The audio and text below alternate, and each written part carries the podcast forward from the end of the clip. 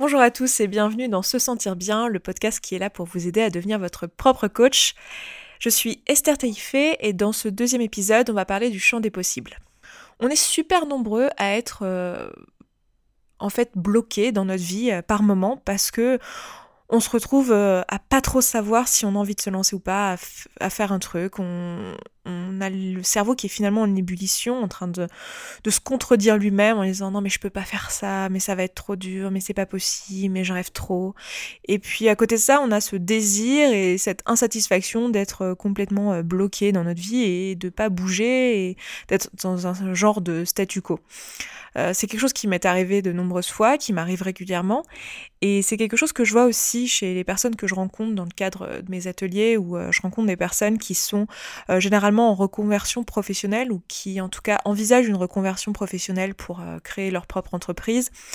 Et très souvent, en fait, elles ont une idée et elles l'ont en tête, elles ont un rêve et des objectifs, mais elles n'arrivent pas à se lancer, elles sont complètement bloquées parce qu'elles ont l'impression que euh, ce qu'elles ont en tête, c'est pas possible, soit parce qu'elles n'ont jamais vu quelqu'un euh, faire ça, je pense euh, notamment à des personnes qui ont une idée de start-up, comme elles ont vu personne avec cette idée, elles se disent oh, mais peut-être que en fait si personne l'a fait, c'est parce que c'est une idée débile ou que c'est pas possible.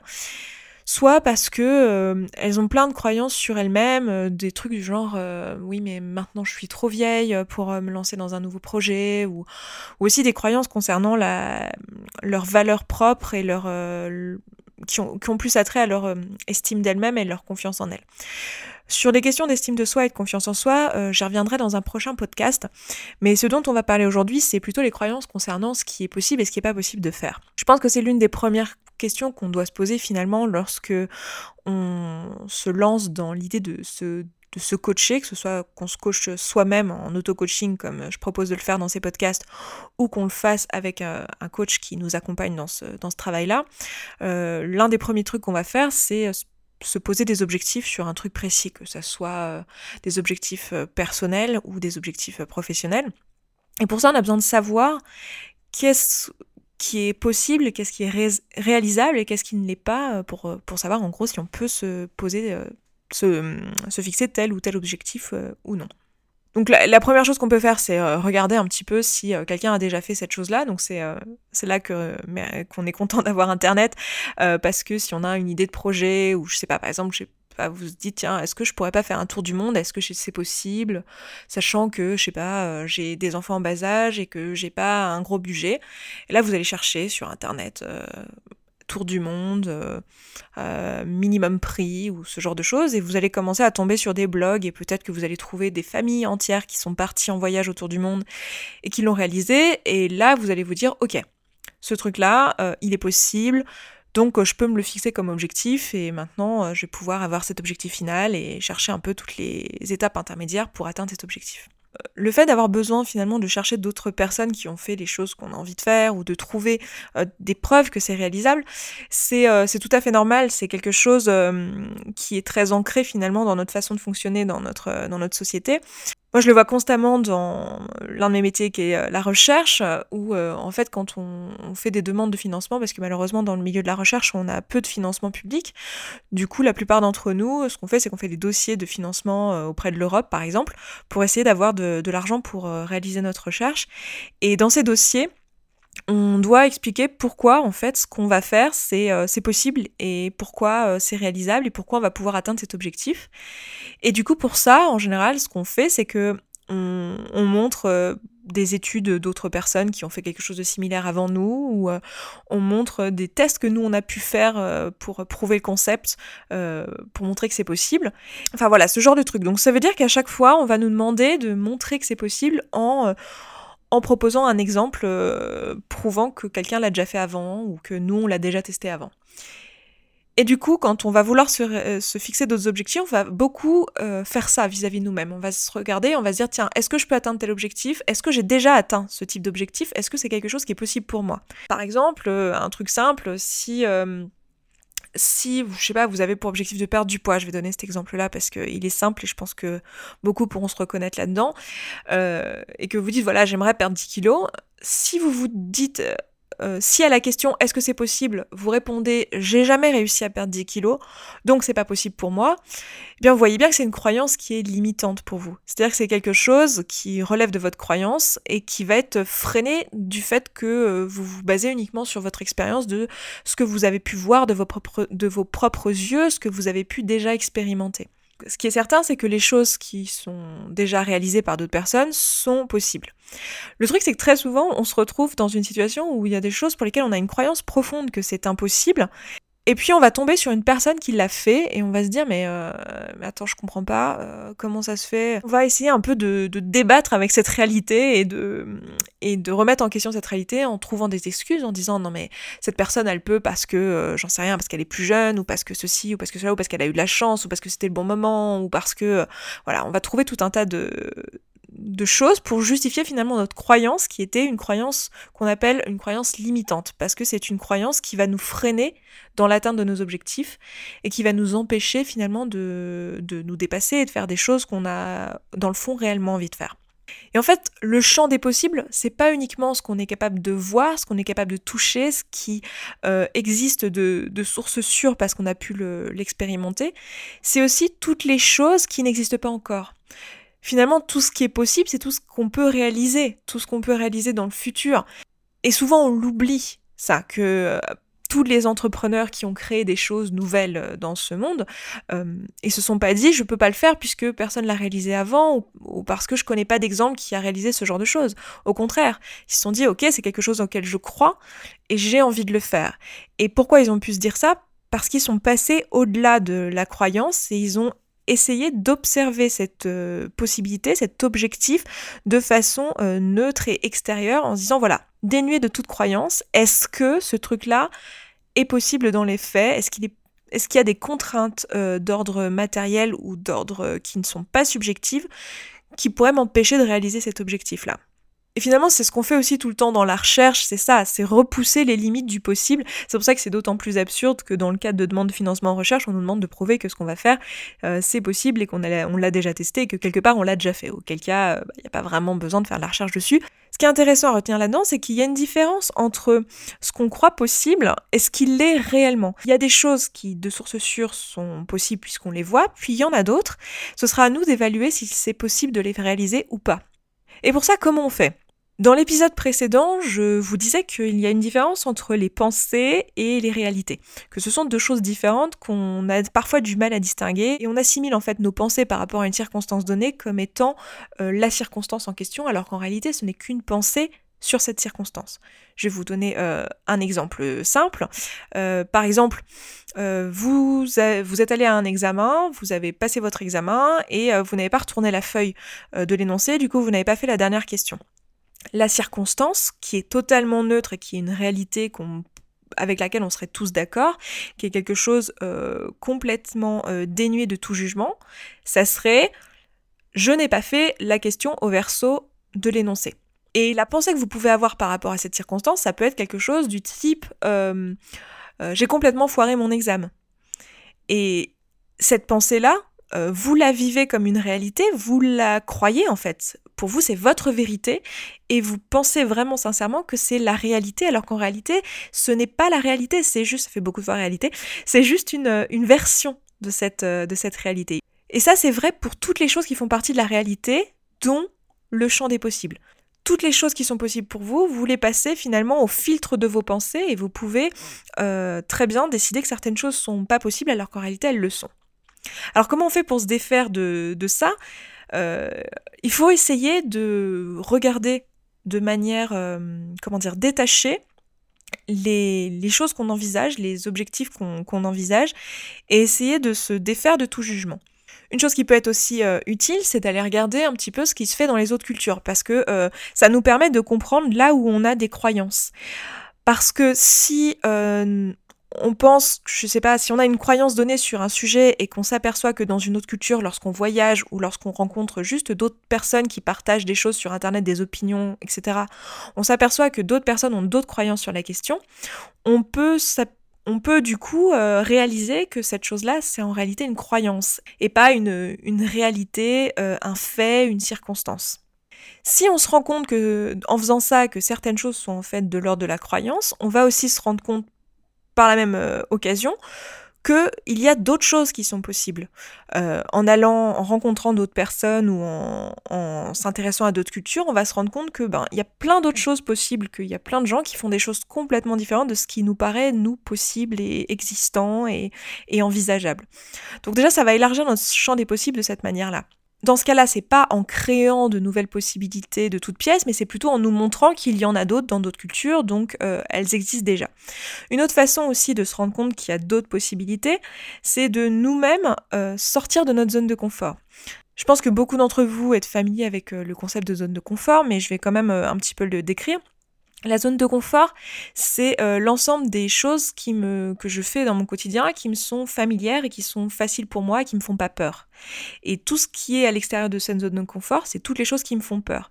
Et les peurs, elles peuvent être de différents ordres. Hein. Ça peut être euh, la peur du regard des autres ou euh, la peur de l'échec, euh, la peur du jugement. Enfin, ça, rejoint le, regard des autres. Enfin, voilà, des peurs diverses et variées. Et, en fait, la, la zone de confort, c'est une zone de stagnation. Et si on est dans une démarche de développement personnel et qu'on a envie d'aller vers de nouvelles choses et de grandir en tant que personne, il va falloir sortir de cette zone de stagnation et aller en dehors de cette zone de confort. Et en allant en dehors de cette zone de confort, euh, même sans aller très loin, si on essaye juste des petites choses qui sont à l'extérieur de cette zone de confort, on va pouvoir élargir notre champ des possibles. Pour sortir de cette zone de confort, il y a deux possibilités. Soit on sort de cette zone de confort en faisant quelque chose euh, qui nous paraît possible parce qu'on a vu que ça l'était de nos propres yeux, on a vu quelqu'un le réaliser, ou on, le sait d'un point de vue euh, pragmatique que c'est possible de le faire. Ou alors on sort de cette zone de confort pour aller vers quelque chose qu'on n'a pas vu déjà réaliser de nos propres yeux, où on est vraiment en phase exploratoire et qu'on on croit qu'on peut le faire et du coup on va dans cette direction-là. Pour imager ça un petit peu, souvent la zone de confort, on l'imagine un peu comme euh, une sphère, euh, une boule, euh, et tout ce qui est à l'extérieur, donc c'est euh, à l'extérieur de cette, de cette sphère, c'est euh, à l'extérieur de notre zone de confort. Et pour moi, le, champ des possibles euh, issus de ce qu'on connaît, de ce qu'on peut voir de nos propres yeux et ce qu'on sait réalisable parce qu'on a déjà vu quelqu'un le faire ou qu'on l'a déjà réalisé nous-mêmes, c'est un peu comme un cube. Ce cube, je l'appelle souvent la boîte des constructions sociales parce que notre champ des possibles, finalement, il est construit socialement. C'est-à-dire que socialement, on a décidé tous comme un accord qu'il y avait certaines choses euh, qui étaient possibles et d'autres pas, euh, avec un ensemble de croyances et euh, avec un ensemble de choses qui peuvent être vues de nos propres yeux. Et la zone de confort, elle est à l'intérieur de cette boîte des constructions sociales. Donc vous pouvez vous l'imaginer mentalement comme une sphère qui se trouve à l'intérieur de ce cube et dont chacune des faces du cube touche la sphère.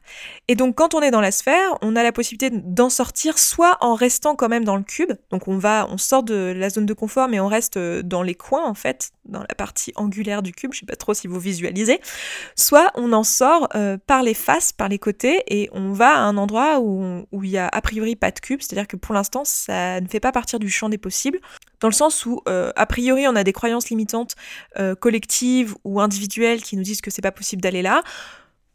Ou alors on n'a on jamais vu quelqu'un euh, le faire ou même nous-mêmes le faire. Quand on sort de la zone de confort, ce qui se passe, c'est que euh, ben, la chose qu'on vient de faire à l'extérieur de la zone de confort, au bout d'un moment, elle nous devient familière. Et du coup, ben, elle va faire partie de notre zone de confort. Donc on va euh, agrandir notre zone de confort. Du coup, au cours du temps, au cours de nos expériences de vie, notre zone de confort, ça va être une sphère de plus en plus grosse. Et il en est de même pour notre boîte des constructions sociales, ou pour notre boîte du champ des possibles. Parce que cette boîte, on va, euh, ce cube, on va l'agrandir au fur et à mesure. En sortant finalement de la boîte, en testant des choses qui sont à l'extérieur de la boîte, on va l'agrandir et se prouver à nous-mêmes qu'en fait, il est possible de faire telle ou telle chose, puisque on va les faire, on va les réussir, et donc on saura pour la suite qu'il est possible de les faire. Le problème, c'est qu'on a la croyance qu'il est absolument pas possible de faire quelque chose qui est en dehors de cette boîte du champ des possibles. Alors que pourtant, toutes les personnes qui ont créé une nouvelle entreprise ou qui ont créé des choses tout à fait nouvelles dans ce monde, c'est pourtant bien ce qu'elles ont fait. Donc, qu'est-ce qui s'est passé pour ces personnes-là? Pourquoi elles ont réussi à faire ça alors qu'elles avaient vu personne le faire avant? Qu'est-ce qui a fait qu'elles ont pu se fixer cet objectif? Je vais vous donner un exemple. Euh, il y a quelques mois, voire même années maintenant, euh, j'avais été invitée au lancement d'une marque de cosmétiques durant le lancement, la personne nous présente l'histoire de la marque, comment la marque est arrivée, etc. Et en discutant après le lancement, on était donc plusieurs influenceurs, donc youtubeurs, blogueurs, etc. à être là. Et après la présentation et tout, euh, je discute avec la personne qui a lancé la marque et je lui dis mais pourquoi euh, vous ne faites pas vous-même une, chaîne YouTube en fait à propos de, vos produits et de votre marque? Parce que finalement c'est vous euh, les personnes les plus habilitées à parler de ce que vous faites et qui connaissez le mieux vos produits et qui avez le plus de passion pour en parler par rapport à nous en tant que blogueurs ou youtubeurs qui arrivons là et qui ne connaissons absolument pas l'histoire de la marque. On, on, peut pas en parler aussi bien que la marque elle-même et aussi bien que la personne qui a créé la marque et qui est absolument passionné par son produit. Du coup, je, dis ça à cette personne et, et la personne me dit non, non, mais c'est pas possible pour moi de faire des vidéos. Et donc là, on était typiquement dans un cas où cette personne, elle se... Alors, je suis pas du tout là pour blâmer cette personne, hein, c'est pas, c'est pas important, mais euh, ce que je veux le dire, en tout cas, en, en donnant cet exemple, c'est que cette personne, typiquement, elle, euh, elle a peut-être vu d'autres personnes qui avaient fait ça euh, dans les mêmes circonstances, mais, elle s'est dit oui, mais cette personne, elle peut parce que ceci, parce que cela, elle lui a trouvé plein d'excuses, de circonstances qui étaient différentes des siennes pour dire que cette personne pouvait, alors que elle non. Elle s'est dit aussi, euh, j'ai jamais fait de vidéo, j'en ai jamais fait dans le passé, j'ai jamais été euh, bonne en technologie, donc c'est sûr, je, ne peux pas faire de, de vidéo, c'est pas possible pour moi. Et surtout, quand je lui ai posé la question, elle m'a dit Mais j'ai pas le matériel, j'ai pas de studio, j'ai pas d'ingé son, j'ai pas tout un tas de trucs. Et en fait, toutes ces choses-là, toutes ces freins, c'est de l'ordre de la croyance. Et c'est ça qu'il faut réussir à, deviner et à trouver lorsqu'on a, on essaie d'avoir un objectif qui nous est nouveau, quelque chose qu'on n'a jamais fait. C'est d'essayer de décortiquer tout ça et de se dire, est-ce que, donc là en l'occurrence, ça serait de dire, euh, voilà, la raison pour laquelle je pense que c'est pas possible, c'est euh, parce qu'il faut un ingé son, parce qu'il faut du matériel, parce qu'il faut ci, parce qu'il faut ça. Je liste tout ça et je vais regarder est-ce que réellement j'ai besoin d'un ingé son pour faire une vidéo sur YouTube? Est-ce que j'ai besoin de euh, telle compétence pour faire une vidéo sur YouTube? Il y a des choses, vous allez voir qu'en fait non, que c'est des croyances que vous avez complètement de toutes pièces et qu'en réalité c'est beaucoup plus simple que ce que vous pensez. Et puis il y en a où effectivement oui, il va vous falloir euh, une caméra, effectivement, il va falloir euh, la compétence qui est faire du montage vidéo et mettre en ligne une vidéo. Et la question, c'est est-ce que ces compétences-là, vous pouvez les acquérir? Est-ce qu'il est possible pour vous d'acquérir euh, tout le, flot finalement de travail qu'il vous faudra acquérir pour pouvoir publier une vidéo sur YouTube? Et une fois que vous regardez euh, tous les des points finalement qu'il y a euh, derrière l'objectif final qui est euh, mettre une vidéo en ligne sur YouTube, vous vous rendez compte que bah, en fait ce que vous pensiez complètement impossible au départ, bah, c'est peut-être possible pour vous de manière objective en, en vous défaisant de toute croyance sur le chemin. Vous pouvez vous rendre compte que c'est possible pour vous de faire telle ou telle chose. Et c'est là qu'il faut se faire confiance et faire confiance à son jugement et essayer d'avoir un jugement. Alors ça restera un jugement hein, parce qu'on est humain et qu'on peut pas euh, avoir accès à euh, comment dire une vision complètement euh, détachée des choses et dénuée de tout jugement, mais on peut essayer d'avoir un jugement qui est le moins emprunt possible de croyance. Et une fois qu'on a fait ce jugement-là, bah, essayer de, de se faire confiance finalement et d'aller vers euh, l'objectif qu'on s'est fixé en se disant ok je, vois pourquoi je peux y arriver. Je vois que c'est possible finalement puisque là j'ai je, je, vois pas de points limitants. Et les points limitants bah, je les ai soulevés et je vois une solution à ces points limitants. Donc je peux aller vers cet objectif là donc pour moi, la façon de faire pour se fixer des objectifs, c'est d'abord de commencer par regarder cette boîte des constructions sociales, ce champ des possibles qui est issu de notre expérience personnelle, de ce qu'on a déjà réussi à faire dans le passé et de ce qu'on peut observer de faisable chez les autres parce qu'on voilà, tout ce pourquoi on a une preuve tangible que c'est possible de le faire. Regardez si notre objectif, il est là-dedans. Et s'il est là-dedans, bah, c'est facile. Euh, peut-être qu'il est en dehors de notre zone de confort, donc il est en dehors de notre sphère, mais il est dans notre, euh, dans notre cube de construction sociale, donc on sait qu'on peut y aller. Ça va peut-être être difficile, il va falloir aller au-delà de nos peurs, etc. Mais c'est possible et du coup, on peut se fixer cet objectif. Maintenant, si notre objectif, a priori, il n'est pas dans cette boîte du champ des possibles euh, qu'on connaît et qui est notre champ des possibles actuel. Donc ce qu'on peut faire, et je vous, encourage à le faire si vous êtes dans une démarche de vous fixer un objectif actuellement, qu'il soit professionnel ou personnel, ce qu'on peut faire, c'est lister toutes les choses euh, qui, selon nous, sont nécessaires à la réalisation de cet objectif. Que ce soit des choses qu'on a ou qu'on n'a pas. J'en sais rien, euh, vous voulez euh, vous reconvertir professionnellement. Je vous encourage à écrire une liste de toutes les choses qu'il vous faut pour vous reconvertir professionnellement. Peut-être que dans votre liste, vous allez avoir, je ne sais pas, une formation dans le nouveau métier que vous voulez exercer, de l'argent peut-être pour payer cette formation, du temps, toutes les choses qu'il vous faut pour la réalisation de cet objectif.